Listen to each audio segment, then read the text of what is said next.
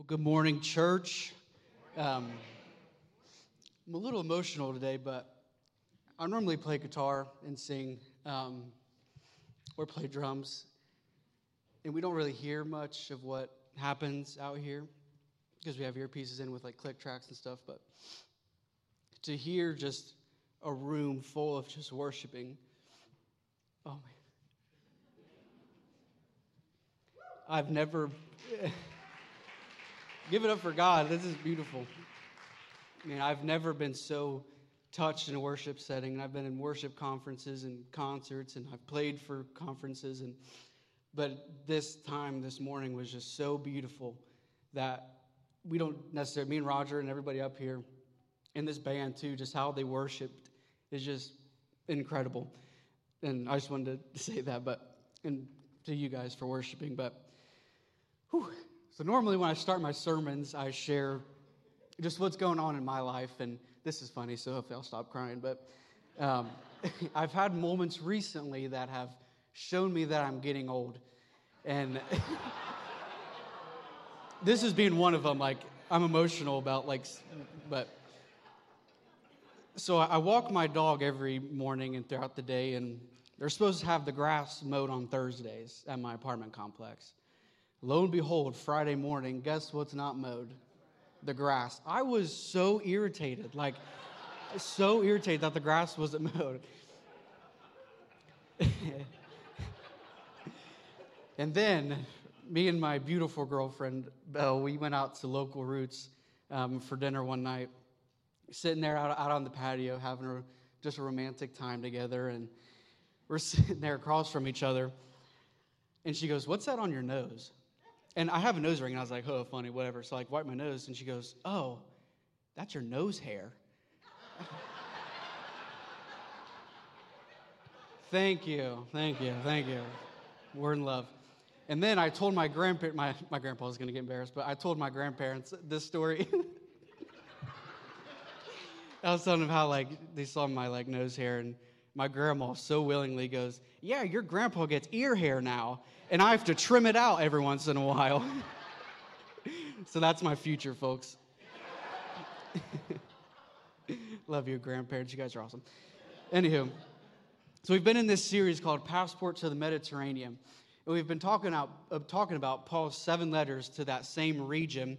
And we've been going through and seeing what was happening in the church at that time, what was happening in those cities, why was Paul's um, letters relevant to that church. And we've been even even diving deeper into why is it relevant now. And today we're going to wrap up this whole series and we're going to talk about the letter to the Philippian church in Philippi. In the city of Philippi, it was actually located in ancient Greece, and it's in right now the area of Macedonia, kind of eastern, and it's about 10 miles in off the coast. And back then, it was a strategic area for Philippi to be planted here, and it was actually the first church that Paul had planted on his second ministry journey if we see here, it's kind of in the eastern part, it's not very far from the coast. But from the Aegean Sea to the Adriatic Sea, many travelers would pass through Philippi on their way to Rome. And it was called the Egnatian Way. So they would travel through here, and while they were on their way traveling to uh, Rome, they would actually hear the gospel from this church in Philippi. And Philippi was, it was originally founded by um, immigrants from uh, Thrace, and the name became from because they had abundance in gold and spring water, and they had beautiful waters and springs. And but later, Philip um, of Macedonia, which was the father of Alexander the Great, they actually renamed what was later what was Philippi into Philippi after him. And that actually, because of Alexander's ruling, that became the capital of the Greek Empire. But as you know, Rome eventually came over, was the largest empire, and eventually took over that city and made it a part of the Roman law and ruling. And one of the cool things about um, Philippi that we see is that they had like an advanced med- like an advanced medicine school, and the gospel writer of Luke actually is said to have studied here um, inside of Philippi. And we have pictures of Philippi today. It's mainly just ruins and stuff like that. And they've done extensive um, archaeological and historical research that they just had beautiful streets, gymnasiums, agoras, baths, libraries. And we can see that um, Greek mythology was actually a big part of the Philippi culture because they actually had a temple to Apollo there that they would go there and they'd worship. And until this church in Philippi was started, where they started to come towards Christianity and believing in Jesus. And like I said, this church was the first church, which I think is so cool, and I'd love to go there eventually, but it's the first church that Paul actually planted in this part of Europe. And at the time that Paul wrote this letter to the Philippian church, Paul was actually imprisoned in Rome for preaching the good news of Jesus Christ. And the Philippian church actually sent Paul a letter while he was, or a gift um, for Paul while he was in prison. And in exchange, Paul gave back this letter to them, to the Philippian church, as kind of encouragement. We see, like, the book of Corinth, I believe, like, a lot of these letters that Paul was writing, it was a correction in a way. It was a correction that he was writing to them hey, you guys are doing this, but this is not what God wants from you. Turn your ways and do it like this. But this Philippian book and this church in Philippi, they were actually doing great. They sent this gift to Paul, and Paul's actually response in this is to give them an, an encouragement. Because Paul knows that this thing called life can get rocky, and there's times of it that cannot be very fun. And if you've read the book of Philippians, you know that this is described as Paul's joy letter. He talks a lot, he, he talks a lot about joy. I feel like joy today is kind of a lost idea in our society at this point. I go to work in this warehouse and everybody just comes in just moping along another Monday morning. We go out into the streets and I do a lot of uh, homeless outreach in the hilltop area. And I just walk through these streets and drive through the streets and see nothing but just the devil running rampant in these areas. We turn on the news and all we see is destruction and war. And we see politics and politicians tearing each other apart. There's nothing joyful about that. And I think Paul was so dead on with this message that he knew there's going to be time when the Philippian church and even the church nowadays is going to need an encouragement of joy. So I want to ask you today what are you joyful about? Look at your lives this morning and are you living a joyful life? Have you experimented in all materialistic ways to find joy and have come up empty? Have you tried to find different ways to express joyfulness, but at the end of the day, you lay your head on your pillow at night and you just seem empty? There is just something missing. And today I want to talk to you guys about where true joy comes from, the true lasting joy that we can talk about. So, like I said, we're going to be in Philippians. So, if you want to turn your Bibles, we have a lot of scripture today, um, or turn in your phones to uh, Philippians. We're going to start in Philippians chapter 1, 12 through 14. And it says, And I want you to know, my dear brothers and sisters, this is Paul writing, that everything that has happened to me here has helped to spread the good news. For everyone here, including the whole palace guard, knows that I'm in chains because of Christ. And because of my imprisonment, most of the believers here have gained confidence and boldly speak God's message without fear. This is the first one of the first verses in, Philip, uh, in this book and letter, and I'm already convicted. He's sitting here in prison, in chains, and he's saying, he's thinking to himself, you know what? Maybe this is a good thing that I'm here. Maybe, maybe I need to be here. Maybe the good news is being preached because I'm here and I'm building up an army of evangelists, people who are preaching the gospel, to go out into their cities. But in my life, I know firsthand when the littlest sign of something goes wrong, ah, God, you're, what are we doing? If I could just have one season of chillness. Like, do you guys ever say that? I say that all the time. Like, I just can't catch a break. I can't catch a break. One thing after another just keeps compiling onto me. And Paul's sitting here in prison saying, you know what? I think this is good that I'm in prison. I think I'm learning a lot while I'm here in prison. And I think the reason that Paul is okay with being in prison is because Paul has a kingdom mindset. What's a kingdom mindset? Kingdom mindset is that no matter what we face, no matter what we go through, we think about how this impacts God's kingdom instead of my kingdom. How is what I'm going through, how is the lessons that I'm teaching impacting the kingdom of God more than the kingdom of Noah, more than the kingdom of Meadow Park? And we see that with Paul being in prison. He's saying, Man, I'm more worried about how this is going to impact the kingdom more than myself. We'll move on in a couple verses. 20 through 21 in the same chapter, he said, For I fully expect and hope that I will never be ashamed, but that I will continue to be bold for Christ, as I have been in the past. And I trust that my life will bring honor to Christ, whether I live or die. For to me, living means living for Christ, and dying is even better. This is Paul's example as Christians and as Jesus followers that we are supposed to follow. That mindset that as long as I'm here on earth, and this is, this is perfect for older people and younger people, that no matter that, everybody in here is still breathing, correct? For real. Some of you, some of us coast through life like nothing happens, but all of us are breathing in this room. That means God still has purpose and He still has joy to give you. And you are still here, and He has put you here for a reason. And He's saying to live is for Christ. So no matter what happens through our lives, no matter the valleys we go through, you are here and living for Christ. But even if we go through something that takes our life, and there's plenty of churches that go through persecution, physical persecution. Luckily, we live in a beautiful country that we don't have to. But even if it means death, that's better. that's a kingdom mindset. That's having the attitude of Christ. And just the other day, I was ranting to Belle, my girlfriend, and I was just, I'm, I'm in a season of life because I'm only 19, so I don't have a degree, so I can't really do exactly the job I want to do. So I'm working in a warehouse. And I was just complaining, just, I'm not where I want to be, I'm working in this warehouse, like whatever, just complaining about life. And she goes, Remember how we've talked about kingdom mindsets? Remember he said that? She was like, Remember we talked about kingdom mindset? And I was like, mm, We talked about kingdom. yes, I remember we did. Yes, yeah. and I've realized that I'm placed at this warehouse for a reason. Just like Paul was placed in prison for a reason. So when we change our perspective on things and they become a kingdom perspective, everything changes. When I walk into that warehouse, if all I do is inventory stuff and move stuff on a forklift, that'll never satisfy me. I won't find joy from doing that. But when I go in there saying, I see a bunch of people moping around with no joy, and I'm going to be the only person in there that brings a joy like never before.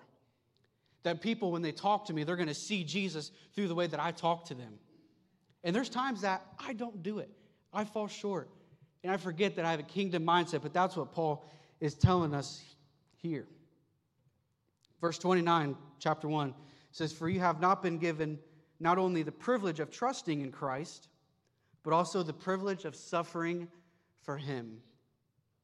Now, I'm going to be completely honest. When I read that, I didn't truly understand what Paul was kind of getting at. Because when you think of following Jesus, you think of freedom and liberation. You think of healthiness and healings and worship services and joyfulness. But he's saying, so when you follow Jesus, it's not only we trust in Jesus, but we have a privilege of suffering for him. I didn't get it, but then I kept on reading, and we go into verse, or so he gives us this idea of joy and suffering. We need to take joy and suffering. We go down to Philippians chapter 2, verse 3 through 11. This, this gets me all amped up because this is awesome. But it says, Don't be selfish. Don't try to impress others. Be humble, thinking of others as better than yourselves. Don't look out only for your own interest, but take an interest in others too. You must have the same attitude that Christ Jesus has. Just like we talked about, we need to have that attitude that Christ possesses. Verse 6, it says, Though he was God, he did not think equality with God as something to cling to. Instead, he gave up his divine privileges. He took the humble position of a slave and was born as a human being. So he was God, he was divinity, he was in heaven. He's coming down, giving up all that to be here on earth. When he appeared in human form, he humbled himself in obedience to God and died a criminal's death on a cross. Therefore, God elevated him to the place of highest honor and gave him the name above all other names. At the name of Jesus, every knee should bow in heaven and on earth and under the earth and every tongue declares that Jesus Christ is Lord, the glory to God the Father. Church, that's what the gospel truly is. That when Jesus came to the earth, he took the position of us, and because he did that and he took on our shame and our guilt, he went to hell and he defeated it. And he died a criminal's death. So, what Paul's getting at is that when we have suffering things in our lives, when we go through things that look like suffering, we should be gladly to endure it and do it because of what Jesus Christ did on the cross for us. Amen? Because of what Jesus did for us, anytime we're faced with doubt and fear, anytime we're faced with what looks like suffering, we should have no problem enduring it because we can claim the victory that Jesus has already claimed for us. And we can live in that victory in Him. When we go through things, we need to have the attitude of Christ. We keep reading in verse 14 through 17. It says, Do everything without complaining and arguing, so that no one can criticize you. Live clean, innocent lives as children of God, shining like the bright lights in a world full of crooked and perverse people. Hold firmly to the word of life. Then on the day of Christ's return, I will be proud that I did not run the race in vain and that my work was not useless. But I rejoice, even if I lose my life, pouring, pouring it out like a liquid offering to God, just like your faithful service is an offering to God. And I want all of you to share that joy. So people should be able to look at your life at work or at sports games or anywhere you go and notice there's something different about you. They should be able to notice this bright light that shines in you even when it looks like you're going through bad things. I was talking to this mentor one time of mine, and who does homeless ministry as well, and he was saying, you know, we need to have hope and we need to have this joyfulness inside of us at all times that we're doing ministry.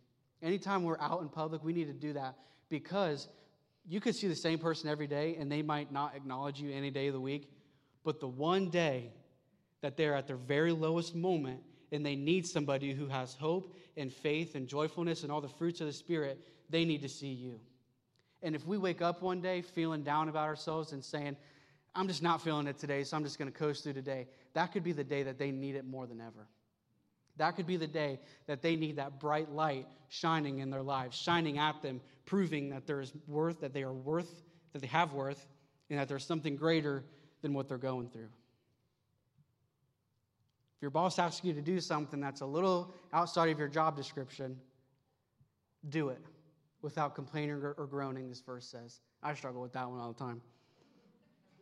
Kids, teens in here, if your mom says to do something, you don't necessarily want to do it, do it. Do it without complaining. Someone said amen. She said, Trust me, ask my mom. I was great at that one. But then we see the bottom of that verse and it says, Make my life an offering. And at the end of that, he says, And I want to share that joy. We keep using this word joy. And I feel like times we often get happiness and joy confused. Because happiness is this outward expression that we share, the pursuit of happiness. That's the American dream in a Will Smith movie, if I'm correct, right? That's a good movie. The pursuit of happiness. We pursue degrees, we pursue promotions, we pursue money and jobs and relationships and friendships. But at the end of the day, after chasing all those things, after chasing after happiness, that joy is still not there. That joy is still something we are missing. And true inner joy comes, or I, think, I, I feel like that's one thing this culture and this society is missing is that true inner joy in our hearts. And I feel like experiencing true joy only comes when we offer our lives to God, like that verse says. And I can speak from experience that there's no drink, there's no drug, there's no person, there's no pornography video, there is nothing on this earth that will ever satisfy you and give you everlasting joy than the way that Jesus can. And it took me to be on my knees, bawling my eyes out on an altar, ashamed and disgusted with the person I had become, to realize that I need to give my life up to God. And then I experienced this overwhelming sense of joy come over me. But it was when I sacrificed my life. And I said, You know what, God, this way is not my way. This life is not my life. This is what you make of it. And from this day on, I'm going to do everything I can to live in you and to live like you, turning from our wicked ways. We move to chapter, to chapter 13, 7 through 11. It says, I once thought these things were valuable, these things on the earth he's talking about, but now I consider them worthless because of what Christ has done. Yes, everything else is worthless when compared with the infinite value of knowing Christ Jesus, my Lord. For his sake, I have discarded everything else counting it all as garbage so that I could gain Christ and become one with him. I no longer count on my own righteousness through obeying the law, rather, I become righteous through faith in Christ. For God's way of making us right with himself depends on faith. I want to know Christ and experience the mighty power that raised him from the dead. I want to suffer with him, sharing in his death, so that one way or another I will experience the resurrection from the dead. Church, this is what we need to be doing. When we are walking through valleys, when we lose loved ones, when we get that cancer diagnosis that isn't in our favor, when everything else, when whole life seems to be caving in on us, we need to be the people that people notice when we're going through all this stuff. They say, How are you getting through this? And we can say, I don't really know, but I've got this joy, I've got this peace, and I just know my God's got me that no matter what happens, no matter what I go through, this is not the end. That I have a faith in Jesus and He's going to get me through anything that I can go through because of who He is and what He's promised to me. No matter what happens, when we joy, when we have joy in the suffering, that joy moves to different parts of our lives. We shouldn't be interested in what this world has. We're going to take joy in believing who God is. That's our joy, believing who God is. And when you believe in that, everything else falls in line. When He's the first center of your life and He comes before all other things, anything else can't even touch you.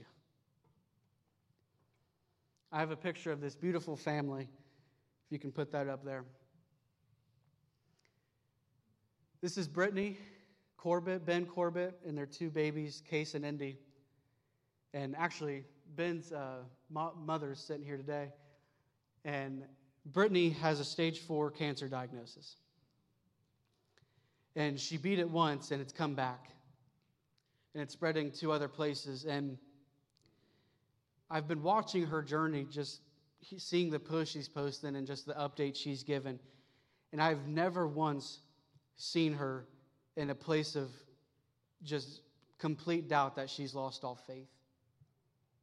She recently went to Banff, Canada, and she shared this picture of this beautiful mountain and this beautiful lake area. And I want to read what she posted. She said, To say I'm grateful is an understatement. A year ago, I was in a wheelchair. It's been a year full of highs and lows.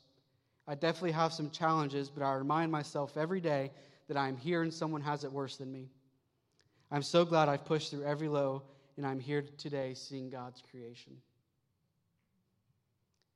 Someone who has is literally going through the worst thing you can imagine. She's every day fighting and believing that there's a miracle bound to happen on heaven or earth. We need more people like Brittany that when the weight of the world is on you and there feels like no other way to go, leaning into God's trust and His love and his compassion and saying that, man, it's been a year full of, some of you have had terrible years. Some of you have had a terrible 10 years, terrible 15 years. But what would this world look like if we would stand up and say, man, I know I'm going through it, but I believe that there's a Jesus Christ in heaven who's fighting for me, and I'm going to take joy in that. Joy is not always easy to have, believe me most of you know you will never have every single day, every single second of joyfulness. We're humans. All of us are going to fail, all of us are going to fall short. But it's the belief in Jesus that we have that will satisfy your life in ways that you will never even imagine. We're going to take communion right now. And if you don't know what this communion represents, the top of that, of your flip thing, is a wafer. And when Jesus, with his disciples for the Last Supper, he said, This is my body, it represents. And every time you take of this, this is my body that was broken for you. And when you do this, take any in remembrance of me.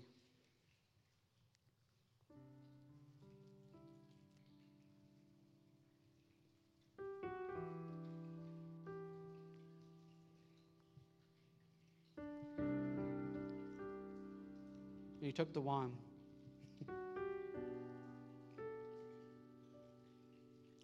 he said, This is my blood that was broken and shed for you.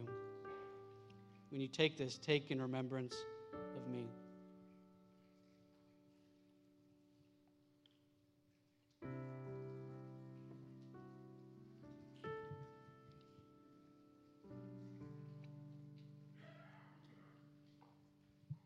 God, we're here.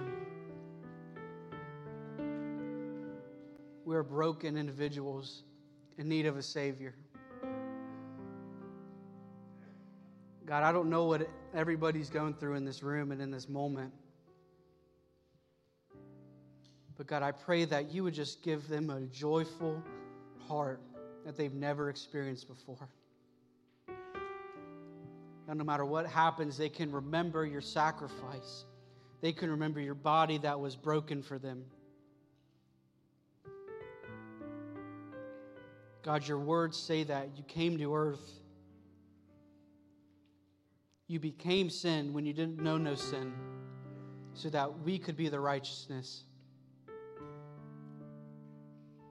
God, that when we stand before God, we're not looked at as us, but we're looked at as your son because of what you've done for us and you've saved us. God, help us to live in that joy, in that peace. God, that no matter what happens, we have a future. We have a joy that only you can provide. So, God, come into our hearts, come into the midst of us, come into our workplaces, and change us and help us experience you like we've never seen before. You're all we want, and you're all we've ever needed. Help us to realize that. And it is in your beautiful name that we pray. Amen.